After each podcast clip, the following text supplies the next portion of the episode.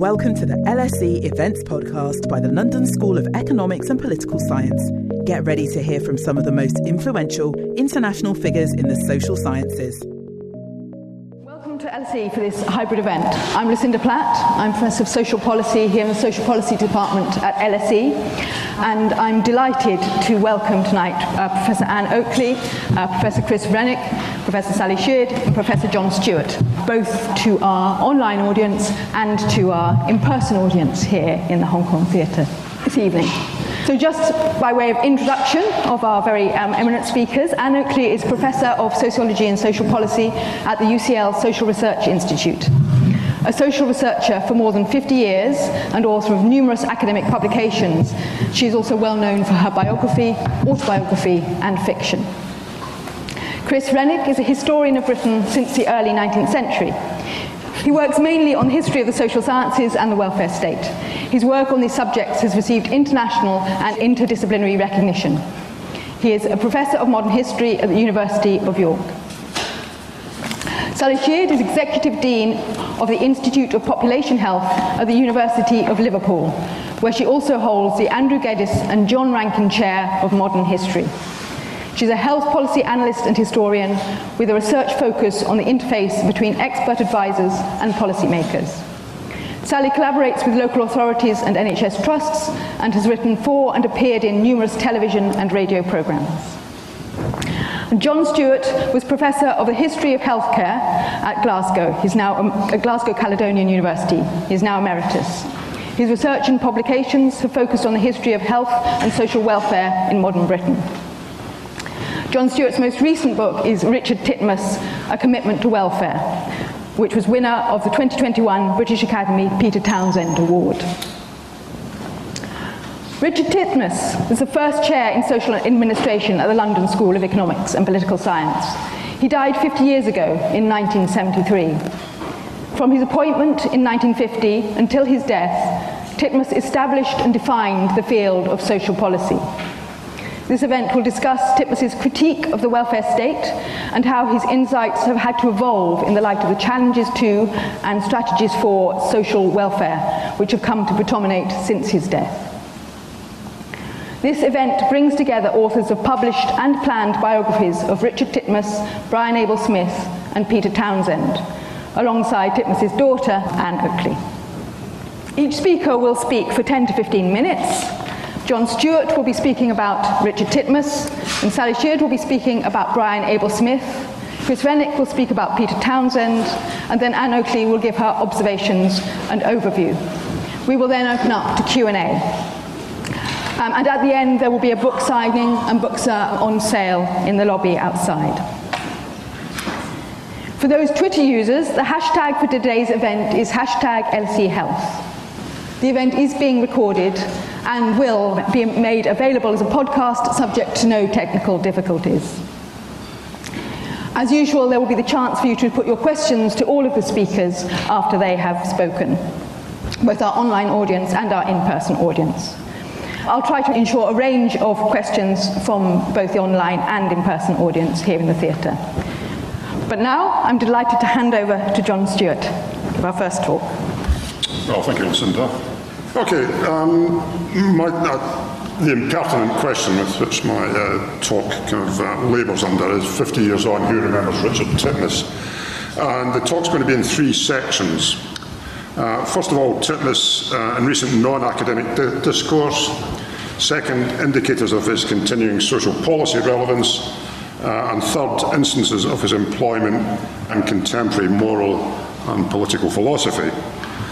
Not all of those cited support Titmuss's arguments, uh, far from it, but what's significant, I think, is that they still uh, engage with his ideas. This complements Titmuss's central ambition that the academic field he did so much to create, social policy, be seen as relevant to uh, contemporary policy, uh, political uh, and social debates. And this in part explains the Titmuss paradigm, which we can talk about later if you want, uh, which dominated the field uh, until at least the 1970s. The examples I'll cite come from the last 25 years, so should be seen in, in the context of neoliberalism's present ideological dominance. Titmuss is thus employed in current disputes uh, about the market's role uh, in more than just economic affairs, uh, notwithstanding that all his own work uh, was produced during, during the era of the post-war social democratic consensus, to which he notably contributed. And there's uh, round up the usual suspects. Uh, this is the Titmuss Department in 19, I think it's about 1970. Titmuss centre stage there with Brian Abel Smith to his uh, immediate right, and I'm sure some of you will recognise uh, some of the other people there. First then, four examples of Titmuss in non-academic discourse. In 2002, the Labour leader of the recently founded Welsh Assembly, Rhodri Morgan, claimed that his policy agenda clearly owed more to the traditions of Titmuss, Tawney, Beveridge and Bevan than those of Hayek and Friedman. There was clear red water between the former's progressivism uh, and the latter's neoliberalism. A decade later, during a debate in the Scottish Parliament on blood transfusion, members were urged to, quote, remember the words of the great social scientist Richard Titmuss to the effect that transfusion should be seen in the context of, again to quote, the National Health Service, its origins, development uh, and values, and thereby the encouragement of a sense of social responsibility.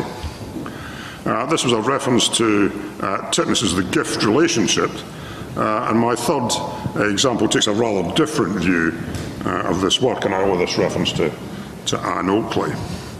In 2018, The Economist claimed that blockages in the market for blood products were attributable to the stigma dating back to the gift relationship on paying for blood donations.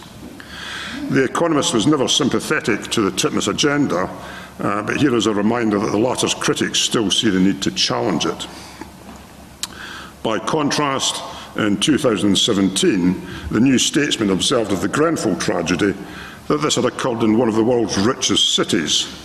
However, it continued, as the pioneering social researcher Richard Titmuss knew, services for the poor uh, become poor services. This alludes to Titmuss's long-standing argument that the post-war welfare state had failed to address what became one of his major preoccupations, the persistence of inequalities. Turning to the field of social policy, our colleague Martin Powell shows that in terms of literature citations, uh, Esping Andersen is a clear leader, uh, but that Titmuss and Peter Townsend are comfortably in the top five. Among the key works the scholars still reference uh, is the gift relationship, of which more presently, uh, and the social division of welfare, uh, the divisions being, being state, occupational, and fiscal welfare. Uh, this continues to be an important analytical resource uh, for scholars such as Adrian Sinfield, who, in an essay in 2020 on fiscal welfare, uh, began and ended with Titmuss, who, as early as the mid 1950s, had challenged the conventional wisdom that redistribution was confined to the welfare state. Uh, it remained the case, though, that ongoing policy neglect, Adrian continues, uh, in this area was, in Titmuss's phrase, nurturing privilege. Around the same time, uh, another piece noted that Titmuss's seminal and original analysis of welfare provision, this is an article by Natalie et al., and sought to build on his insights. Its title, 60 Years After Titmuss, further reminds us that he, Titmuss, first fully articulated his ideas in a 1955 lecture. So they have an extraordinarily long uh, and productive shelf life. And I think, Lucinda, you've written in this kind of area as well.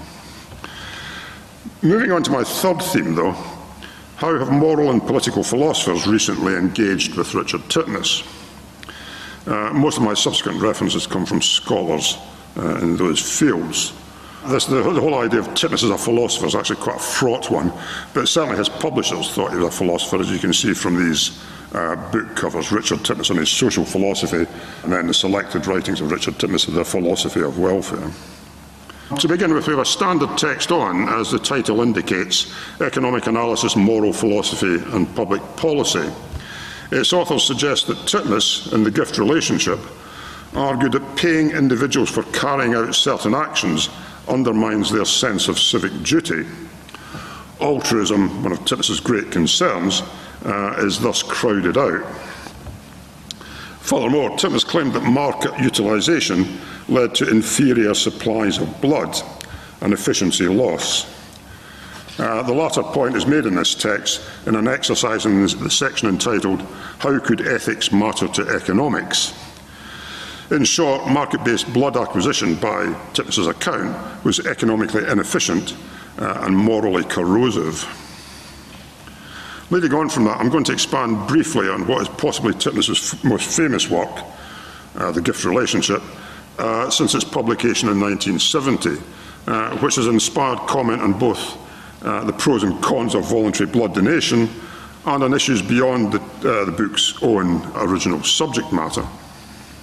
The gift relationship was a product of a decade-long acrimonious dispute between Titmuss uh, and the Institute uh, of Economic Affairs over the market's role in healthcare. It thus appeared uh, to emphasise an earlier point uh, during the era of the post-war social democratic consensus, although by this time it was that, that consensus was looking uh, increasingly fragile.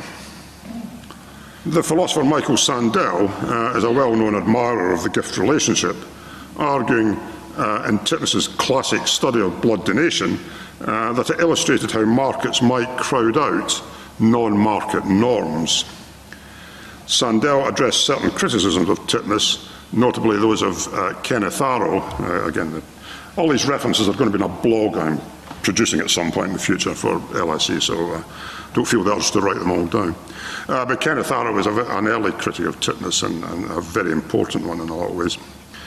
Sandel concluded that nonetheless it was now necessary to, quote, take sides in a long-standing debate uh, in moral and political philosophy.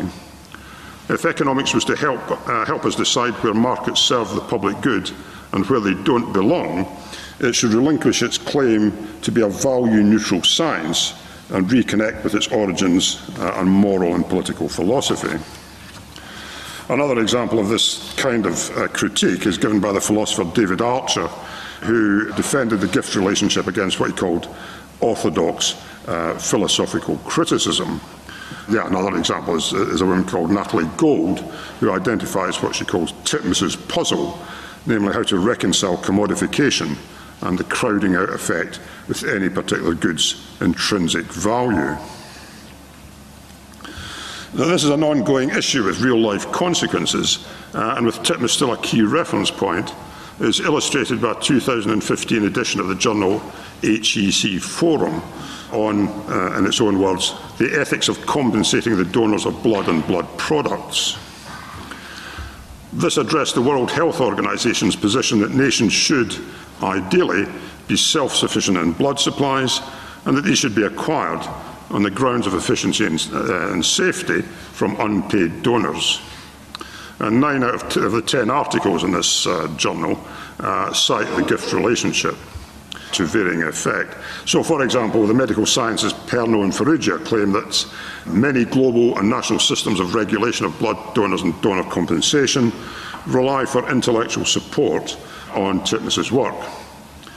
However, the Titmuss worldview has, by their account, been undermined by evidence from, for example, evolutionary psychology. Another contributor to this uh, particular edition of the journal was Jeremy Shearmur, a philosopher who's extensively critiqued uh, Titmuss's arguments. In this particular piece, he acknowledges the gift relationship's iconic position in the critical literature on the paid provision of blood. Nonetheless, he continues, there seemed to be no good basis for rejecting the supply of whole blood for money, let alone the supply of blood plasma. Uh, this is a debate that just goes on and on, actually, if you look at the philosophical journals. And the gift relationship, therefore, continues uh, to inform debates about blood supplies. But it's also referenced in other fields, both around healthcare and more broadly in ways that Titmuss himself might not have anticipated. For instance, Deborah Satz uses Titmuss's famous study, as she puts it, as a template for examining how best to acquire human kidneys for transplantation. One issue Satz raises is the moral implications of purchasing organs from donors in developing countries. And of course, one of Titmuss's claims had been that market based blood acquisition exploited the disadvantaged. Shearmur, again, responding to an article on the gift relationship and transplant commercialism, rejects, uh, in an extremely unhappy phrase, it seems to me, a Titmussian approach to organs. In a rather different field, political scientist Javi Hidalgo, defending the sale of citizenship, argues that while Titmuss may have shown that selling blood crowds out altruistic norms, it had not been shown that this would be the case with citizenship. And the fact that somebody is using Titmuss's arguments to discuss a completely different topic, as it were, shows us that people interested in social and political and moral philosophy are interested in what he does, and that, is, that Titmuss's arguments have been used uh, more broadly and more explicitly uh, in socio-political uh, terms. Historically, this has been noted through, for example, uh, Madeline Davis's claim that social scientists such as Titmuss and Peter Townsend uh, had an impact on the New Left in the 1960s, and thereby on something uh, she defines as socialist humanism. That Titmuss continues to have something to say about social democracy and one of its defining constituents, uh, the welfare state, uh, is a recurring theme. David Miller proposes that perhaps the most famous defence of the welfare state as embodying an idea of community, manifested by altruistic concern with the needs of unknown strangers, is to be found in the gift relationship. And this idea of need is examined uh, by John O'Neill, who suggests that during the 20th century, this, the idea of need, remains central to the mutualist form of socialism defended by Tawney and Titmuss, uh, and underlay the development and justification uh, of the modern welfare state. And he saw this as exemplified, of course, by the National Health Service.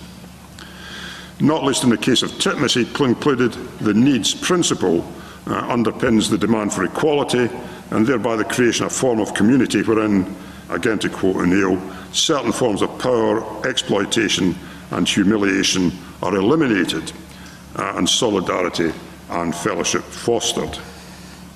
And just to conclude, just to mention, I think in passing, Michael Freeden, uh, who has in fact written a lot uh, about Titmuss, but he argues in one piece that Titmuss's contribution uh, to British social democratic thought uh, has not been adequately recognised, uh, and he uh, gives a few examples of why he thinks this is so. The idea of Titmuss as a neglected contributor to social democratic thought merits further attention, I think, especially uh, in the light of observations about how we conceptualise the welfare state, uh, something, of course, which uh, is currently under scrutiny, to say the least. So, in the final slide, I've identified some of Titmuss's ideas and concerns which commentators have seen as still having traction uh, in the 21st century and which might lead us to revisit, reassess, and even actively promote the Titmuss paradigm. So, thank you for listening to that.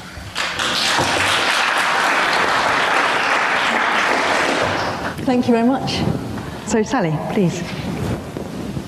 Good evening. It's a pleasure to be here and to see some familiar faces in the audience.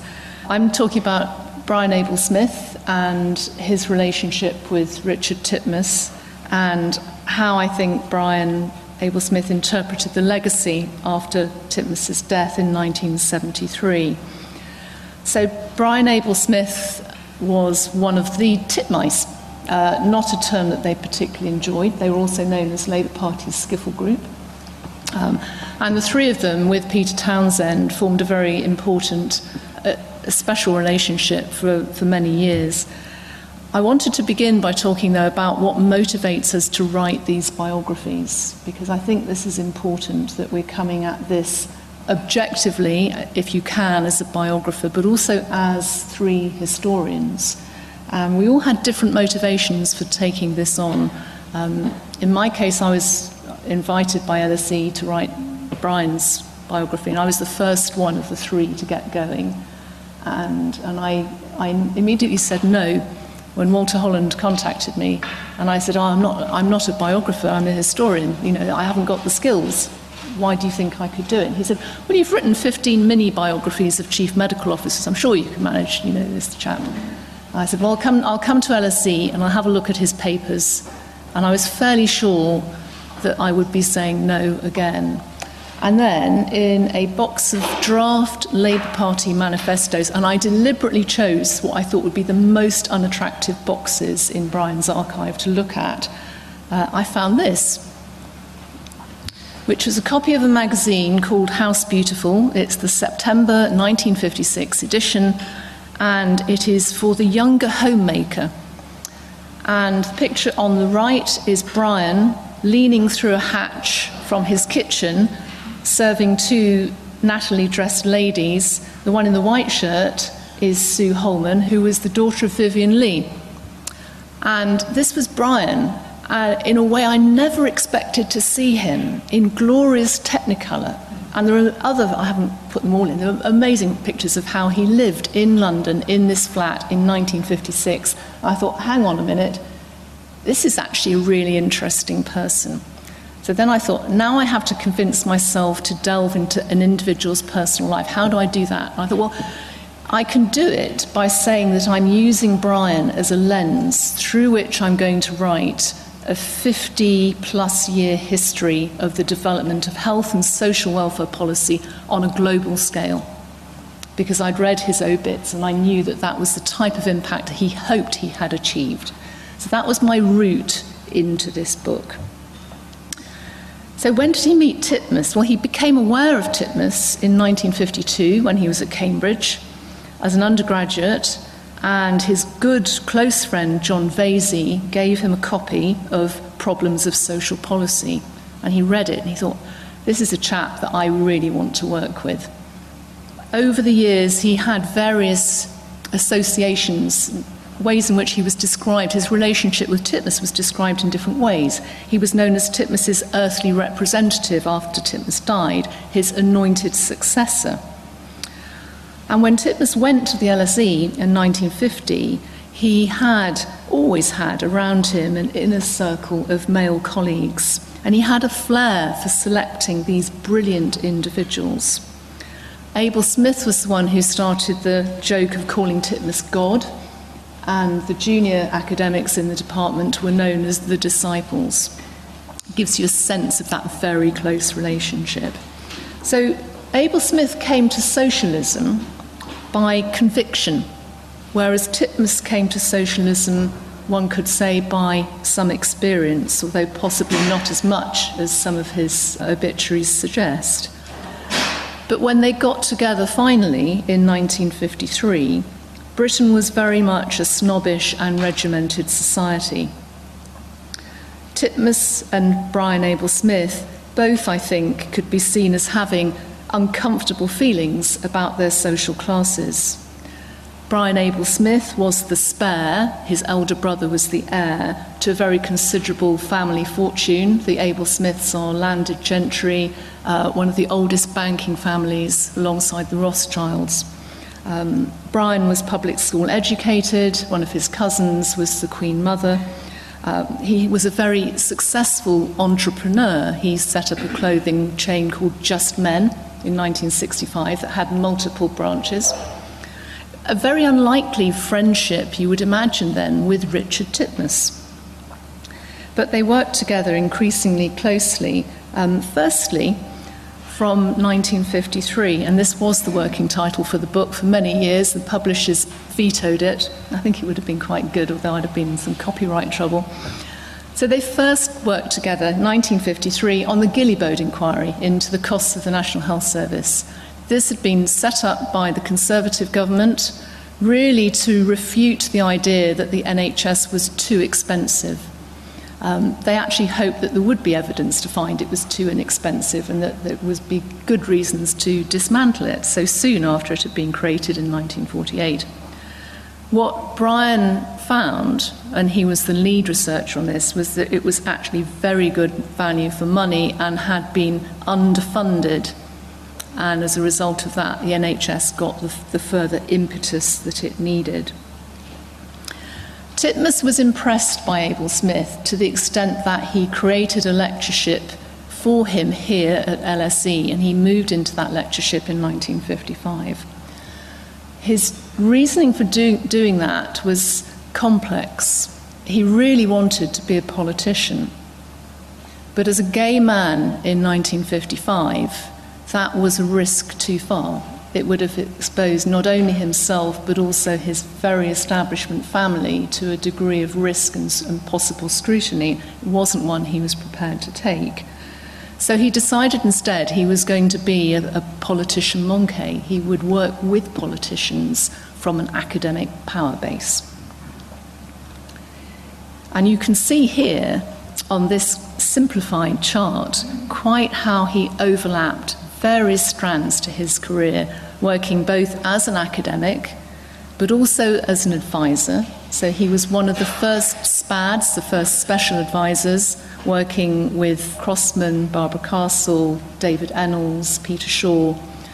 And then this very long bar along the bottom, which you may not be able to see at the back, um, the consultant, and he was a consultant to World Health Organization, International Labour Organization, UNDP, World Bank, right from 1956 through to when he died in 1996. It was the most phenomenal period of sustained activity in policy formation on a global level.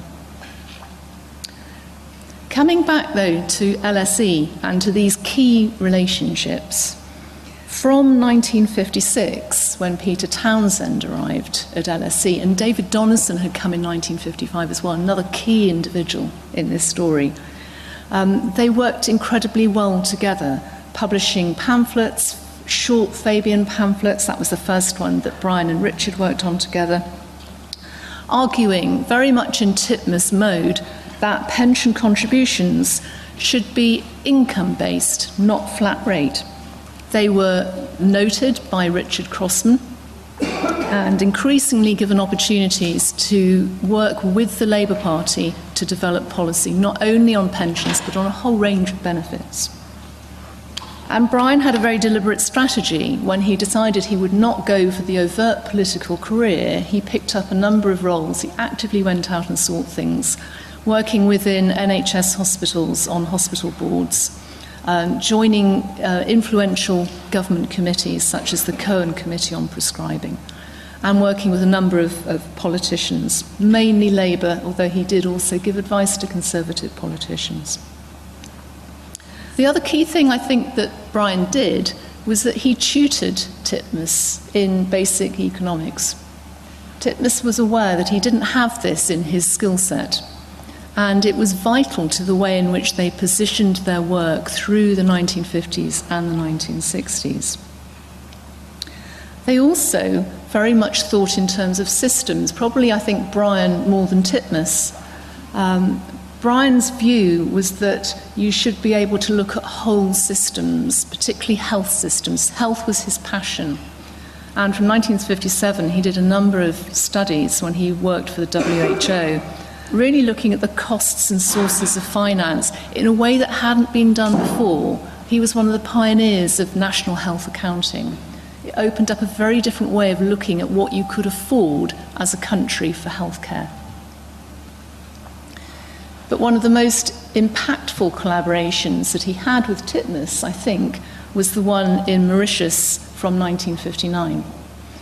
They had been commissioned by the newly independent country to provide a report on how they could completely set up from scratch a new health and social welfare system. It was a comprehensive approach. The people that you see here in the picture, and I'm sorry it's a very fuzzy one, Titmuss is there on the far right. Next to him is Abel Smith, and the, the, the, shorter chap standing with the shorter trousers is Tony Lynes, who was another key member of the, the Titmuss team in the 1950s and 1960s and they're talking to some of the Boy Scouts who they uh, collaborated with while they were working in Mauritius. So, the Mauritius was the first of a whole series of country based studies. After that, they went on to do one in Tanganyika, 1961 to 62. They were enormously influential. They were able to go in. I think it would be an interesting exercise to actually go back and reconsider now, in the light of decolonizing um, our research, quite how they were interacting with the Mauritian government, but they certainly had an impact at the time, what they were proposing to them. During the 60s, when Titmuss had intermittent periods of ill health, it was Brian and David Donnison who effectively ran the Department of Social Administration here at LSE. And when Peter Townsend arrived, it was Brian who he chose to work with most intensively on the poverty studies. But they were very much a triumvirate. They worked very closely together. If you look at the correspondence between them, it's fascinating. They were in daily contact with Titmuss. If he was out of the country, they would write to him almost daily. And they both signed off their letters to Titmuss, lots of love. You know, I think that's a, quite bizarre for, t- for a group of three men writing to one another in the 1960s, but it gives you a great sense of, of how they worked together. I think the split begins to become apparent, though, in 1968 in terms of their philosophy, their approach to what they were attempting to achieve. They had been enormously successful with the Labour Party, but Brian could understand that there were other routes to have influence. And he was invited in 1968 to become Dick Crossman's special advisor. And the quote here, I think, says it all. Um, he's been my closest personal friend, without whom I could have done very little in the past two years. Why do I say this is the start of the split? Um, and I think Chris will probably talk about the split with, with Peter Townsend. But for Brian, it was very much it was a tension. If he was going to take time out from LSE, time away from Titmuss to work with Crossman, he was not giving his full attention in perhaps the way Titmuss expected. And he did it not only with Crossman, he later went on to become a special advisor with Barbara Castle. And I love this quote. It shows you how special advisors were seen at one point. They were very much valued for their academic expertise. Um, they had different types of special advisors. We could just debate later whether we still do have academic expertise in the special advisors that we have working for government today. But they were enormously influential, and that was what Brian was trying to achieve. These two pages that come, I think uh, it's the Daily Mail, 1974. Who really runs Britain now? You rarely see them, some have more influence than civil servants, paid more than ministers. And the next page down, this comes from Brian's archive. He cut it out and he asterisked his own entry in red. Here they are, the backroom junta, and it's quite a set of influential names there. Brian, I think, was as devastated as Ann and Titmuss's wife Kay were when he died in 1973. Um, it took him a long time to adjust. Did he become the flag bearer for Titmuss? Was he Titmuss's um, earthly representative? I think there are lots of ways in which you can look at this. You can look at what he chose to work on. He certainly became much more flexible in his approach to policy solutions for healthcare. He entertained the idea of user fees, privatization, choice of supplier, I'm not sure that Titmuss would have been able to do um, quite that much bending in his philosophy. Uh, this is the, the final picture that I could find of the two of them together. Um, they both had travelled a long way since they did the Cost of the National Health Service report in 1956. And Brian went on to be influential in more than 50 countries worldwide. A very different approach, I think, to Titmuss's. He also inherited Titmuss's desk, and Titmuss had had the desk from um, a succession of people, originally Beatrice Webb. I think for me that really speaks volumes. They were both absolutely passionate about social justice and social welfare. It underpinned everything that they did. So I'm going to call a halt now, and I'm going to hand over, I think, to Chris. Thank you very much. Okay, thank you. I guess I should probably begin too in saying how it was that I uh, uh, came to, to be writing the uh, biography of Peter Townsend. Um, I was sat in my office one day in, uh, I think it was February 2020, very different times, and I received a phone call, and it was one of Sally's postdocs, Michael Lambert, uh, who phoned me up and said, Chris, I've been sent to have a chat with you and uh, we, we talked through and he mentioned there was this project and um, Pete Townsend was someone who I was I was aware of for a variety of reasons and we'll, we'll come to those and like Sally I, I, did the same thing which was to go and investigate and really try and find out a bit more about, about this guy and, and see whether this was someone that I wanted to spend uh, a number of years working on. The more that I looked at him the more interesting that I found him He's someone who uh, he was born in the late 1920s in Middlesbrough, spent the first few years of his life there, uh, and his dad left the family home when he was very young, and his mum was a music hall singer. And he had uh, a background in the 1930s. He moved to, uh, to London um, to be looked after by his grandparents, which is something that we might consider, as we'll see, to be quite important when it comes to thinking about what he then went on to work on. And he was a scholarship boy, uh, made his way to Cambridge, and after national service, he went on to have a quite you know, fascinating career. And I thought that this is someone that I could really spend some time working on. Um, and one of the things I found most interesting about him was that he was an academic social scientist, um, but he was also a campaigner.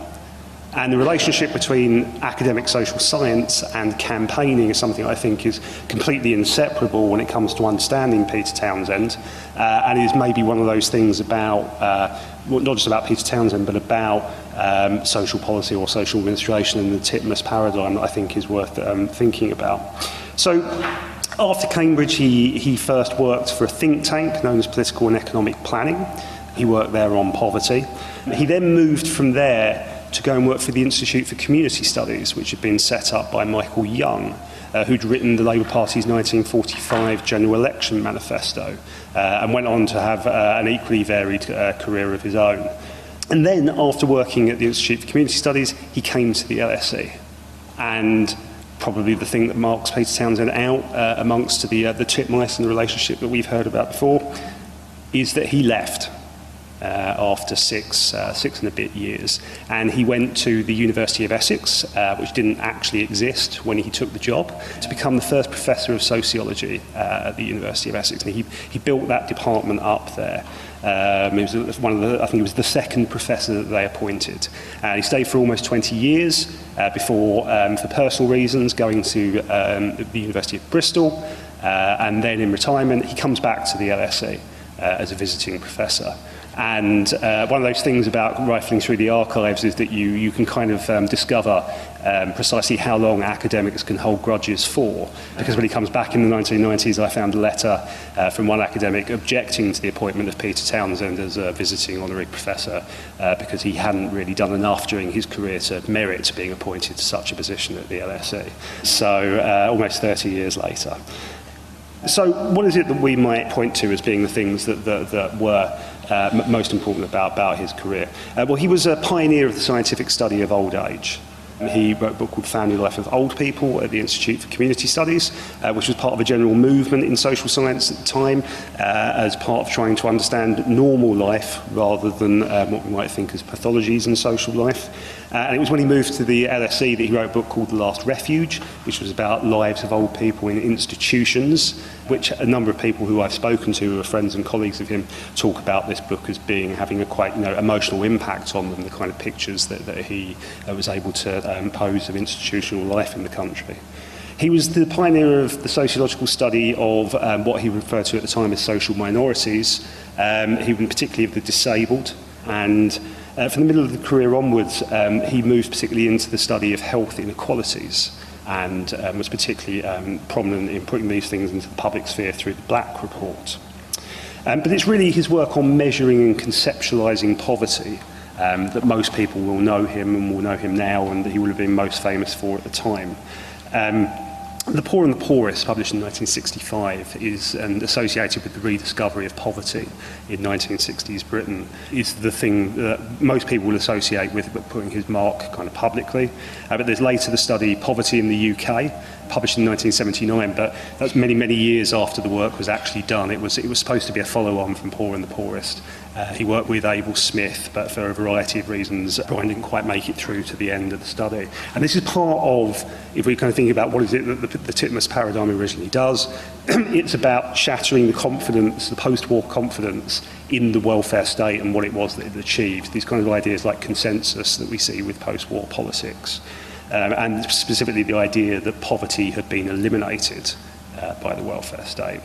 But Uh, it has a range of other impacts too. Uh, I once listened to John Hills um, say that if you were to write an impact case study for the poor and the poorest, it would be the greatest impact case study that had ever been written.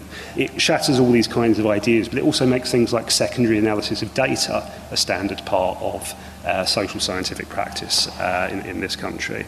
Uh, it changes the way that poverty is measured, or I guess the way that both of them would have put it in the 1960s. It leads to an admission to, of the way in which poverty actually is measured rather than necessarily changing it. And what Townsend does throughout the rest of his career is he kind of takes on that gauntlet of kind of revising and reinventing the way that poverty is measured, uh, all the way through to the, the influential um, Townsend Index of Deprivation. He's also an incredibly important institutional figure, which I think is something that, that we can't really rule out. Um, as I said, he joined Essex when it was really just words on a page. uh, there, there was nothing in Colchester um, approximating a university.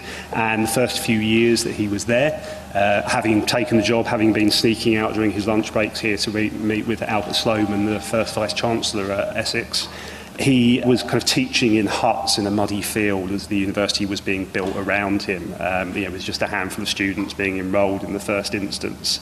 And though he didn't necessarily admit this in correspondence, the reason that he went there was that uh, Essex was originally supposed to be the rival to the LSE in this country as a social science institution. That's, that was the purpose for social scientists there. And it's one of this kind of tranche of new universities, which we kind of wrongly think of as being Robbins universities. They're, they're, they're devised before the Robbins report is published.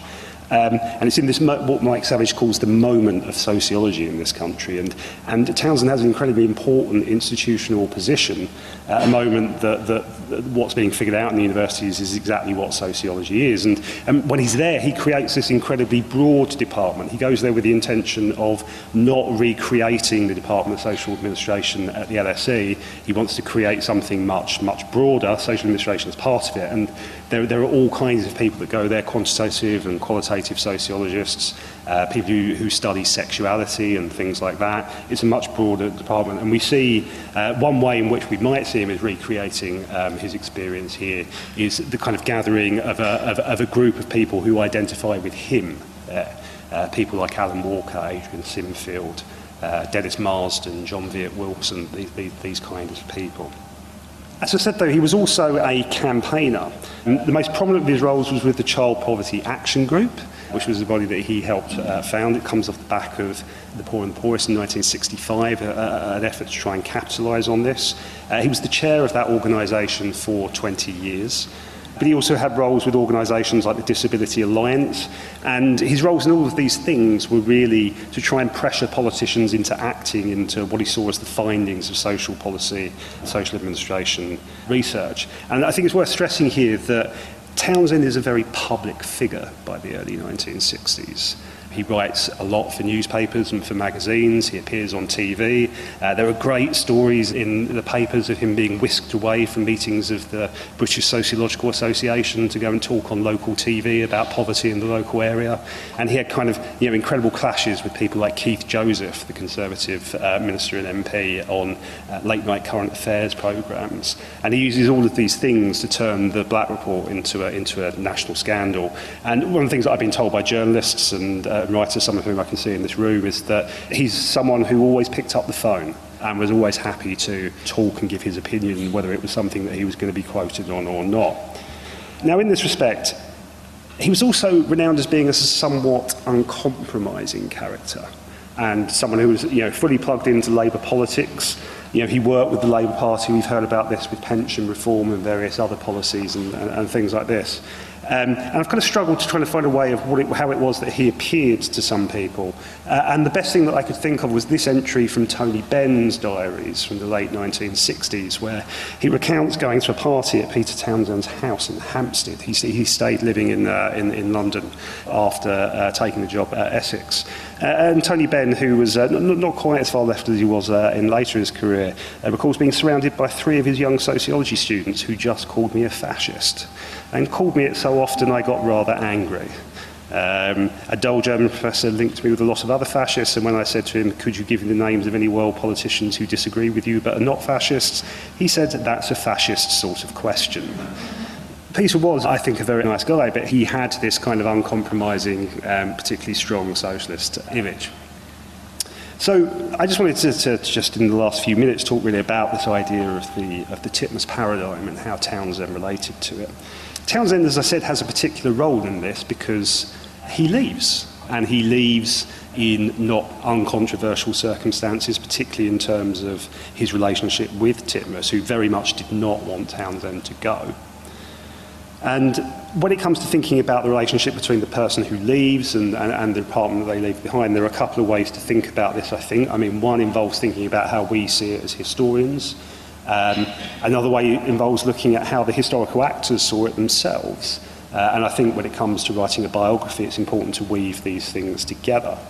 Titmuss and Townsend had an intense personal relationship. I think that's certainly what I've picked up from the archives. Um, and at least for a time, they both saw it as a kind of father-son relationship. With Peter having not had a father figure really in his life when he was younger, um, seems to have latched on in the early parts of his career to particularly kind of dominant, influential um, figures who could take on that role. But it is worth pointing out that Townsend had an interest in and worked extensively on poverty before he came to the LSE. He came here to work with Titmuss. He describes Titmuss as being the surgeon under whom he wishes to work is the phrase that he uses when describing his reasons for coming here. Um, but within time, he comes to be very critical of Titmuss. And there are a number of reasons for that, I kind of get onto now. But one of them was that he felt that Titmuss avoided the truly radical conclusions that should have been derived from his work. So I've reproduced here some extracts from the very long letter that Townsend wrote to uh, Titmuss after he made the decision to go. This had been a, a quite drawn out affair. Um, there had been, uh, Townsend had been summoned out to the, to the Titmuss residence to, to talk about this. There had been phone calls. Um, and Titmuss spent a long time trying to persuade Townsend to stay. Um, now, in explaining why he didn't go, Townsend gave three reasons. Two were that well, if he left, it would make Titmuss more influential um, because there would be another institution in which Titmuss's ideas would be spread. And also, he, he kind of suggested, well, uh, isn't it more likely we'll get more research funding across two universities rather than just one? Uh, and people thinking that the LSE is the place to go. But the third, which was specific to Townsend, was he thought that he was more of a sociologist than he was a social administration scholar. And that relationship between sociology and social admin is something that I think is, is, is quite important. And finally, I just wanted to reproduce this. Um, I discovered a diary of Townsend's from the very end of his life. And this is in an archive, it's in his uh, surviving wife's possession. And there are entries in this um, where he talks about reading Ann's book, Man and Wife, um, about uh, her father and, and, and her mother. And he describes himself in this as being changed over his career from being a comprehensive admirer to a disappointed critic of Richard. He says that this is partly to do with the interpretation of democratic socialism, but also of sociology. And so I think the key issue here, and this will be my, my, my final point, is that in understanding why it is that Townsend differed with Titmuss and, and Abel Smith, and going back to this 1968 moment, which was described as being essential, is that Townsend could never see himself someone who worked for the government. He saw himself, and um, someone else put it to me, it was the first question that, that, that Brian asked was, what, will, will the idea work? Whereas Peter's response was, we need to hold people's feet to the fire. And that kind of issue about being a public figure and about sociology and social policy in the, uh, in the public sphere and what is the point of social policy? Uh, is it about being pra pragmatic and making things work? Or is there a, a much bigger idea that you should be loyal to? That to me seems to be the key figure that explains the different directions in which these figures go off. Hi, I'm interrupting this event to tell you about another awesome LSE podcast that we think you'd enjoy. LSE IQ asks social scientists and other experts to answer one intelligent question, like why do people believe in conspiracy theories? Or can we afford the super rich? Come check us out. Just search for LSE IQ wherever you get your podcasts. Now, back to the event. Now, over to you, Ann. Um, the first thing I want to say is I'd like to thank LSE for arranging um, this event. You know, people lead their lives and they establish their reputations and then they die and then they get remembered in sometimes kind of partial and random ways. My father fought hard for his career. It didn't come easily to him. There were many obstacles along the way. But at the peak of that career in the 1960s, he was an internationally renowned figure, and he had friends and influence in many countries, as you have heard. No one, in, since he's died, there's been a lot of scholarly commentary, scholarly in quotation marks, I suspect, uh, about his legacy, what he said, and what it meant. Um, I'm not going to summarise any of that, I haven't got enough time. But no one has disputed that he was an absolute giant in the field. What he did was he created out of a scattered universe of initiatives and concerns and problems, a subject that took its place alongside other subjects in a university setting. 50 years ago, when he died of lung cancer in a hospital in West London while trying to smoke yet another cigarette, he wasn't very factual in uh, his approach to cigarette smoking. Did you notice the cigarettes in the pictures of Brian? They were great smokers, they were.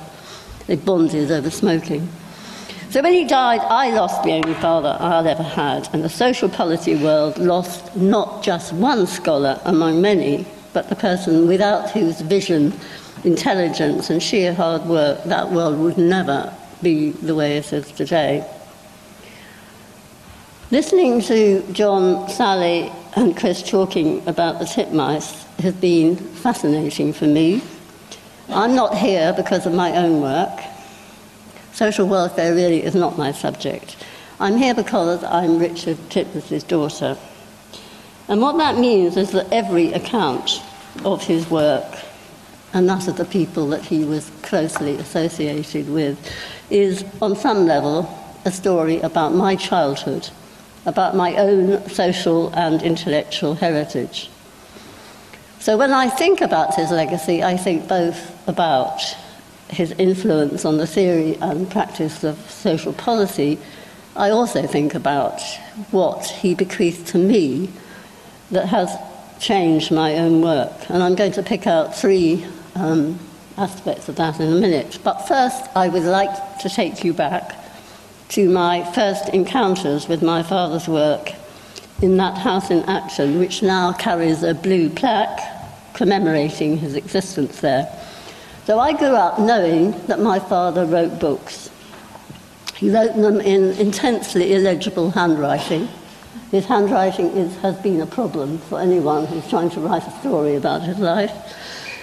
But he had a secretary, as people did in those days, who turned his illegible handwriting into a printed manuscript, into a typed manuscript, and then it went to the publisher, and then it came back as proofs which had to be checked by my father.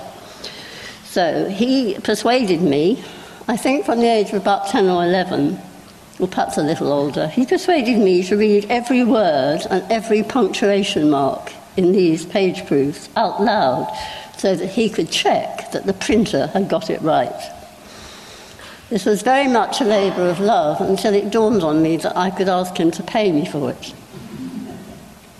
So the gift of my time became a financial transaction, transformation about which my father would later write in his most famous book, The Gift Relationship.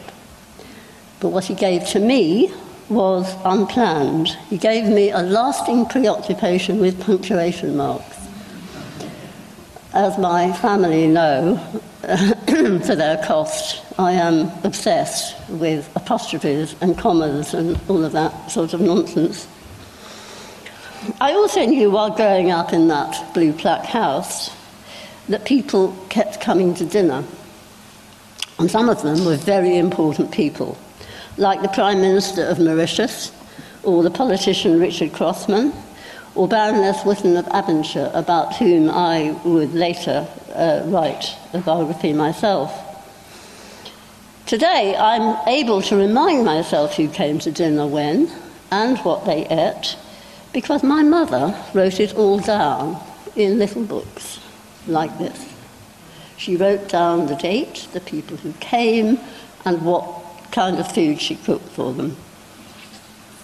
By far the most frequent dinner guests in these little red books are the other titmice, Brian and Peter, and various associated people like Tony Lynes and uh, the economist John Vaizey. The latter two left the titmice fold later because of various disagreements, uh, as indeed, as Chris said, Peter Townsend also did. But the nature of my father's work was something that a child found it very hard to grasp. What did he actually do when he left the house in Acton every morning, sometimes with odd socks or even once with odd shoes on, thus proving that he could be an absent minded professor when he wanted to be? What did he do?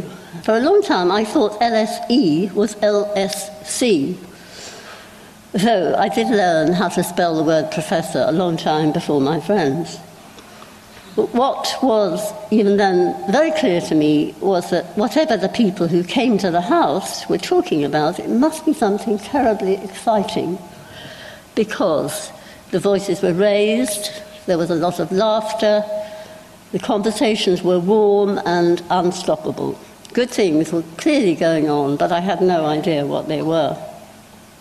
So now just to a few comments about uh, what it appears to me to be important about my father's legacy.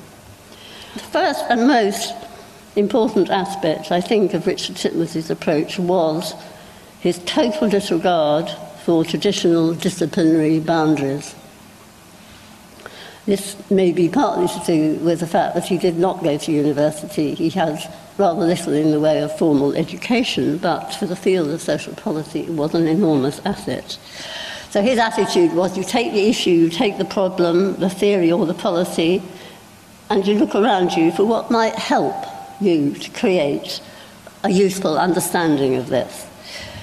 At the meeting that was held here at LSE 20 years ago to remember his work, Howard Glennerster picked out as Titmuss's most important intellectual legacy something Howard called interconnectedness.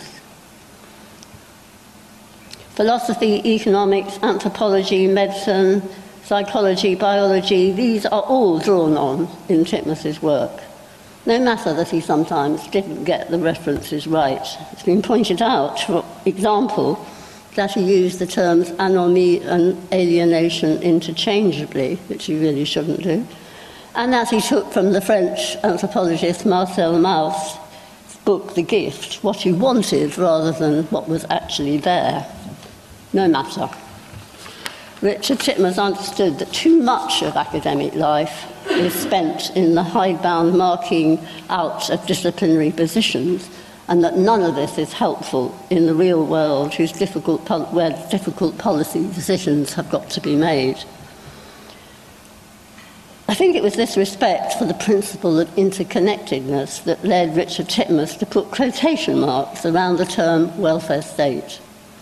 Things called welfare services are only a small part of the structures, systems, and behaviours required to make basic human needs. This principle of interconnectedness led him to research and to publish his book, Income Distribution and Social Change, which was known in our house as Alice and the Board of Inland Revenue. And it's, it's, it's about how the British upper and middle classes avoid taxation and hide money away in financial trusts and pension and life assurance schemes, thus creating welfare from, for themselves and depriving others of it book was dedicated to me, I think partly because I objected to the nightmare of proofreading its many dense appendices. A second aspect of my father's work I want to highlight is his dedication to facts. He never entered a debate or proposed an analysis without first collecting evidence. He didn't think that welfare interventions or outcomes could or should be simply invented or selected for political reasons. There needed to be clear thinking based on facts about policies and about their probable uh, and including unintended consequences. Non fact based theories, particularly those cherished by economists at LSE, my father was not fond of the economists at LSE uh, he thought that they engaged in theory with a completely flagrant disregard for actually what was going on in the real world.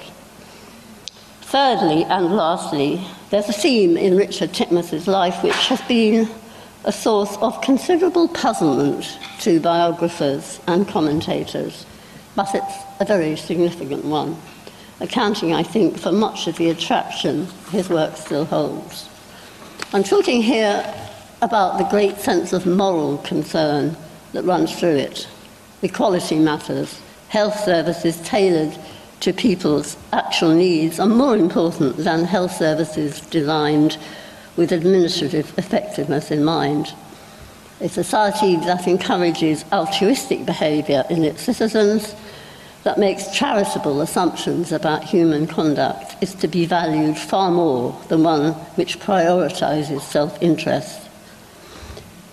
Here is an appropriate, I think, appropriate quote from his famous 1959 Fabian lecture, which was called The Irresponsible Society.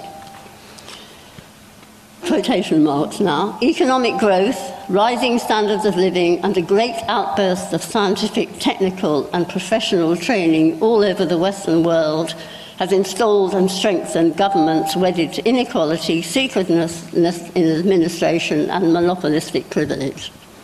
More ominous still is the fact that these trends have been accompanied by a disenchantment with democracy. Well, I think those words bear thinking about today. So, just to finish, I want to go back to those little red books that my mother recorded the Titmuss dinner parties in. Gender is something that could have been part of my father's legacy had he been more open than he was to this axis of inequality. The sociologist Hilary Rose, who worked in Titmuss's department in the 1960s, observed that his conception, famous conception of the social division of welfare, was potentially open to an examination of how sex, race, and age, as well as class, can be structured intentionally or unintentionally by social policy. So the door was opened a chink to an analysis of gender, but no one, not Titmuss nor the titmice, pushed it right open and walked through it. At the same time, and in line with the interconnectedness principle, it is unlikely that Richard Titmuss's work on welfare and social policy would have happened the way it did without the personal welfare services provided by his wife, my mother. There wasn't anything special about this, it was just the way families worked, and it's still the way many families work today. The informal micro level welfare state that inhabits many homes has never been taken on board as a key part of any academic discipline or mainstream theory. It's an afterthought, it's always an afterthought, an add on, something that people guiltily realise ought to have been there but wasn't. When um, thinking about what to say tonight, I was looking at John's biography and I came across a remark he makes about Richard's relationship with Walter Adams, who was the controversial director of LSE from 1967 to 1974. During my father's last illness, Walter Adams and his wife were invited to dinner in Acton, but John says it's unclear whether this happened or not. Well, I've got news for oh, you. It did happen on Wednesday, the 20th of December 1972, about three months before my father died, Sir Walter and Lady Adams visited Acton together with Brian Abel Smith. And they were all served moussaka, peas, mashed potatoes, apricot compote and cream, and something called Cadbury's cake. It would, I think, have been a sad occasion and perhaps a slightly indigestible one. But the world of social policy was at least partly made around that dinner table. Thank you.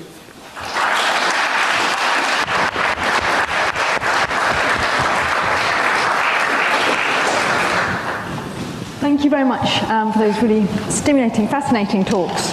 We now have time for some questions. So um, we'll open up the floor. If there are um, people online who would like to ask questions, please do enter via the Q&A feature at the top left of your screen, I believe, and I will try and take them in rounds. So at the floor, please put your hand up if you'd like to ask a question, and please give your name and affiliation if you can, um, and uh, wait for the mic to get you. And have one here. Yeah, Bernard Casey, once of this place and of various other places. I wonder what Richard Titmuss might have said about this new concept about which everybody has been talking recently, which is effective altruism, because we hear it in relation to some of the discussion about open AI. We also hear about it in relation to people like, um, what's he called, Friedman Bank, the crypto man. Um, and if you go to Oxford, people talk about it rather a lot. Would Titmuss have had a view about effective altruism as well? Thank you. Thank you. Would anybody like to take that one? John Second take that guessing? one. I think well, the most obvious one to take that, John. Yes, I think Titmuss was probably in favour of effective altruism in, in the literal sense of that expression. The current vote for effective altruism uh, seems to be neither effective nor altruistic, which is partly why some of its proponents are serving time uh, at His, Majesty, uh, His Majesty's pleasure, or whatever the American equivalent is. Uh, effective altruism, without going into rant mode, uh, although Titmuss was capable of going into rant mode if you read the, the Responsible Society about Eton and bankers and so on. Uh, it's uh, kind of lots of very rich people trying to appease their consciences in some sort of way. So I like to think that I would maybe disagree. I don't think she will, but she might disagree. Uh, Might that, she? that it was just he would have been justified justifiably scathing about uh, so-called effective altruism. So, Yeah. I don't disagree. okay. So, are there any other questions in the room? Hiya, uh, I'm, I'm Nick Timmins. Um, I'm Senior Fellow at the Institute of Government, amongst other things. Um, can I put something to the panel? I, I once spent quite a long time talking to David Donnison, who you could argue was or was not a titmouse, uh, about Richard. And he suddenly said, but of course we failed. And I said, what do you mean? He said, well, if you look at where things were when we were doing all this work in the 60s and 70s, since then, and there's more to go, obviously, but since then, there are considerable advances in gender equality, large advances in disability rights, improvements in racial equality, but income equality has quite simply got worse. So basically, we failed. I wonder what the panel think of that. So, so there have been some major advances, but income inequality has got a lot worse. Um, Yes. and what would... Uh, Well, yes, because as And I said, was that a you know, failure? it's never been the centre of attention. It's always an add-on. That's what it, well, in the 50s and 60s, you didn't speak about it in polite company. Um, and, you know, some of my disagreements with my father were when I joined the women's liberation movement. He couldn't see the point in that at all. It's uh, marginally better now, but very marginal. So, my, my guess is that, uh, you know, in that kind of like, you know, articulating Townsend, that Townsend would agree, right, with that statement, I think, and would agree with the statement that it had been a failure because, because of that point I made about the application of the, the ideas in the political sphere had never followed them through in the kind of radical way that, that he would have proposed. Um, I mean, in some of the conversations that, that I've had in interviewing people, um, about Townsend and his attitude to these things. Um, I, I remember once posing the question of, uh, to someone uh, of whether a particular measure had been would, had been enough that the government had, had done in terms of income inequality, and he said he said, well, no, but was it was there anything that was ever enough for Townsend?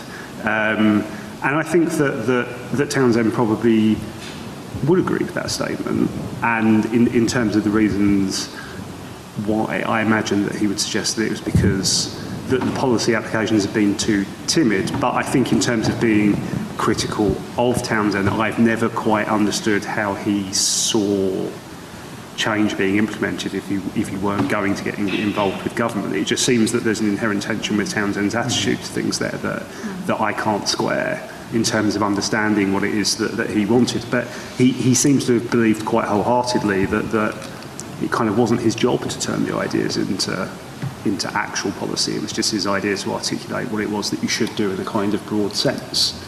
That's how I feel about it so far, I think, in terms of working on Townsend. Can I come in? I, I think Brian would also have agreed they, they hadn't achieved income, they hadn't made much progress on that path towards income um, equality. But I think Brian Abel Smith was very much a, a pragmatist, not a purist. He was quite willing to, to be dirty in some of his approaches. He, he wasn't a modeler. Um, he very much wanted to, to take the facts, as Titmuss did. He was a great believer in having factual basis to policies. Um, but he was quite prepared to do the deals um, in the back rooms of Whitehall to get things, you know, from green paper to white paper to legislation. I think that probably is the thing that separates him most clearly from, from Townsend. Um, and there's, there's a great critique that Bob Pinker produced not long, I think, after Titmuss died, and he, he, he's critiquing Titmuss's lack of theoretical approach. He said if, if he'd only been prepared to do a bit more theory, he would have, I'm quoting here, it would have given a greater intellectual unity and perspective. He felt that Titmuss put forward a normative model of welfare that had an unambiguous conflict between aims and values of social policy and the dominant ethos of capitalism. And I would, I would love to go back actually to look at some of the literature and, and explore whether that really is there. And they changed a lot. I think their views changed a lot over the course of you know 15, 20 years as well. I think that's really important to remember. And Titmuss did have flexibility. He knew that it was a rapidly changing society. He knew that there would always be new questions. I think he would have embraced some of the new economic thinking that's come out, you know, particularly people like Kate Raworth writing in the last five years, you know, the donut economics approach, I think they would have absolutely loved that and seen that as a way to push forward what they had started. Thank you. I'm going to turn to online audience now. I've got some questions here. The first one is uh, again thinking about what would uh, what would Titmuss have said. Um, so Anthony Valian says as top income tax rates were much higher and average house affordability much better in the 1960s than today, and growth higher, what would he advocate today? Oh.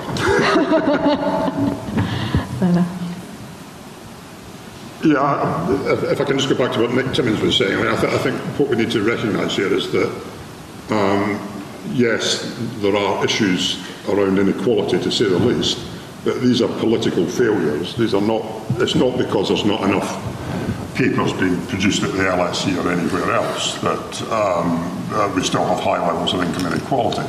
And since you mentioned David Donnison, I mean, I think when I spoke to a union infinitely better than I did, but one of his comments to me was that what he liked about Titmuss was he would always see the kind of unexpected angle uh, of course, you can come up with as many unexpected angles as you like, and you can go to dinner with Dick Crossman as often as you like.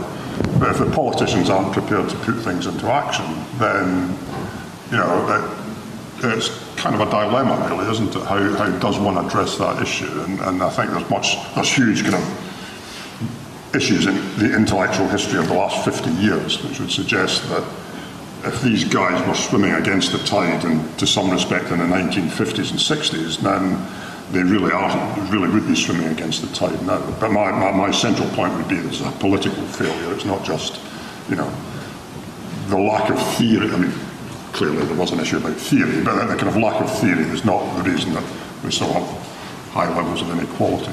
Uh, but I, that's from me. We have a comment rather than a question, so I'll read the comment and then I'll go on to the other question.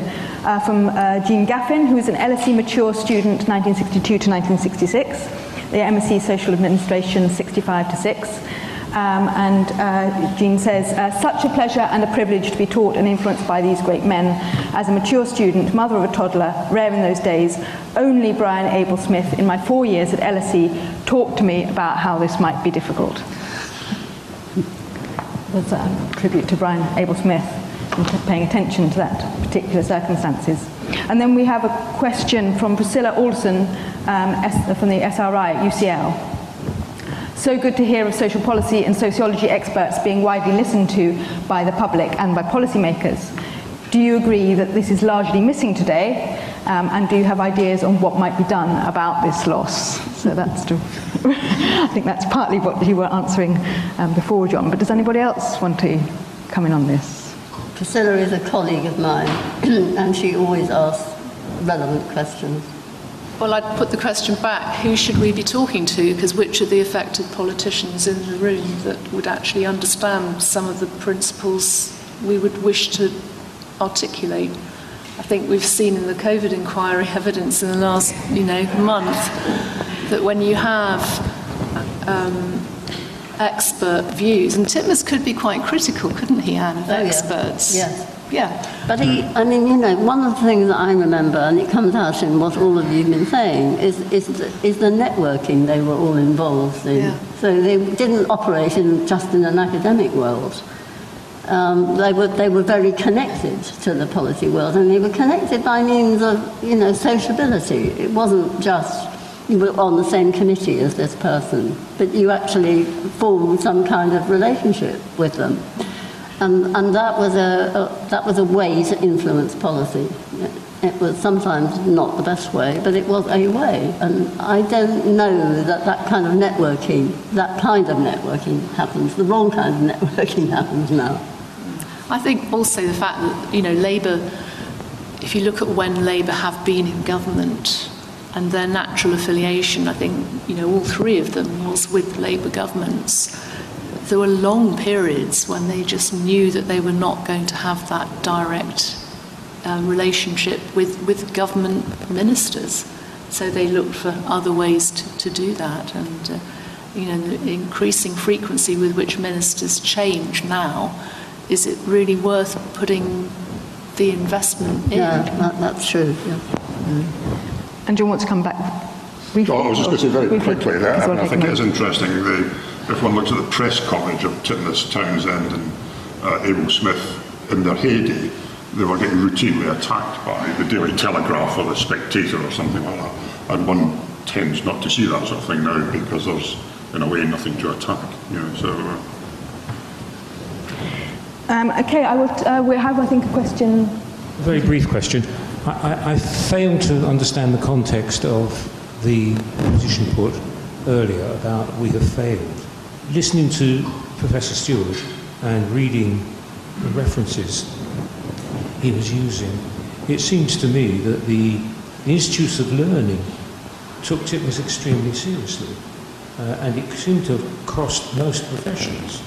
Uh, it crossed social security, it crossed healthcare, it crossed housing, it crossed everything which public money is spent or might be spent. And I think uh, the Professor Stewart's references made that point. You can't say that all that intellectual fervour, publications, debates, engagement with government was a failure. And government had to take note of what was going on in the university um, in a practical way, which they hadn't done before. So I'd have to have another discussion with the person that put the question now. What I should have said earlier was all three of them had an, an opportunity to become actively involved at Westminster. So they, there was a suggestion that they should have been given peerages and put into the House of Lords in 1968 in recognition of the policy development they'd done, particularly around pensions. And I think, and Ann may correct me if I'm wrong here, they decided that Peter Townsend would take a decision for all three of them, and Peter's view was that they should not become members of the House of Lords. But that would have been a, a wonderful base, power base, from which they could then have had an ongoing influence no matter who was in government. Yeah, I would say that my father changed his mind in the last year of his life, and he wrote to whoever it was trying to secure a seat in the House of Lords. Yeah. So I've got two questions online, so I'll just take those together, um, and then um, I think we'll be out of time. Oh, and, and uh, well, we have two quick ones in the room, so I'll just collect all four, and then you can pick which ones you want to answer. So I'll read the first one. While the mics are going there and there, I'll read out these questions. So one is from Martin Powell. Which concept or output from the three scholars would have received the best ref grading in terms of rigour, originality, and um, impact? Um, and uh, then from Virginia Wagstaff um, says, nobody has said much about Titmuss as a teacher of students. I was a DSA student 1965 to 67 and still remember his seminars were outstanding. Any comments? So I hope you're taking note of these questions. And then there was one over here. Um, just briefly, uh, do you feel that Peter Townsend was so against institutionalising themselves because he, on some level, felt that he wouldn't be accepted given his background and how, how it differed to uh, Titmuss and Smith? David Piershope. This meeting is hosted by LSE Health and Department of Social Policy. Do the, the speakers think that it would be true to the legacy of Richard Titmuss for the separation of health and uh, from social policy? Uh, one of the features of the work of all three, I think, is that they took a much broader view than, than, than many and, and certainly saw the importance of health and disability in relation to social policy and social policies in relation to health, so that is this separation true to the legacy of Richard Titmuss? So I will leave you to pick whichever of those you would like to answer. Who would like to pick up on one of those? Well, I would just say no. They would not have approved. It wouldn't make any sense to them. And, and, in relation to the question about, was it a question about which work of Titmuss's would would have got the best ref rating? Well, I think the gift relationship for impact, but not rigour. Uh, I think income distribution and social change for rigour and not impact. And particularly the proofreading. okay. Um, so to answer the specifically Peter Townsend question, I think that institutionalisation and things like that are all relative because you can't say looking at his career that, that he didn't become a man of the establishment in many ways. He was a professor at, at, at, at you know, what became one of the country's leading social science institutions and that, that, that was an expression of his own personality in lots of ways. But what's also true, I think, is that of the, the, the three of them, he was the one who both felt and perceived that he was the closest to working class people and was able to articulate and, and talk, talk about them and for them in ways that the others couldn't. And you, you see that particularly in, in his earlier work and the work on on, on old people in, in, in particular and articulating those experiences, I think. And so to tie that, that on, I, th- I certainly think that in terms of most kind of impactful work, I think The Last Refuge is probably the work of his that I think is the most impactful in that sense in terms of policy and ideas and opening people's ideas to certain things. Yeah, just on Titmuss as a teacher, there was a document circulated at the LSE in the early 1960s called The Burden of Teaching, and Titmuss and Abel Smith took quite considerable exception to this because they thought that their job as university teachers was to uh, teach people. And the, the, kind of the whole kind of notion, and of course this is the ref culture, the RAE culture, early doors kind of thing. Um, the whole idea that teaching was a burden, and Abel Smith and, and Titmuss went ballistic about it. So yes, there are uh, seven Titmuss, I think Abel Smith as well, were exceptional teachers. Yeah, I mean, Brian absolutely loved teaching, and he'd quite often time his flights coming back in, and he'd literally come straight from Heathrow into the lecture theatre, and he'd be buzzing with what he'd just been observing in these low middle income countries. Um, quite often he would teach lying down on the desk because he had a bad back. Um, he'd smoke throughout, you know, completely um, unacceptable these days. Um, coming back to the ref question. I think gift relationship probably for Titmuss and the poor and the poorest, for, which was the joint Townsend and Abel Smith book. Um, I use that for teaching as, as a way of demonstrating sort of impact and how you can get it and how you how they could have done it slightly better or how they would have done it differently now. Well, we're out of time now. Uh, thank you very much, and thank you for, for, getting through all the questions there that you were put. But we do have book signings mentioned. So uh, Sally and John will be signing books here, but you can purchase them in the lobby. It's been great to have you all with us, both those online and those of you in the room. And I'm very uh, appreciative for all our speakers. So thank you very much uh, to Ann, to Chris, to Sally, and to John for a very um, stimulating evening this evening. Thank you. Thank you for listening. You can subscribe to the LSE Events podcast on your favourite podcast app and help other listeners discover us by leaving a review. Visit lse.ac.uk forward slash events to find out what's on next. We hope you join us at another LSE event soon.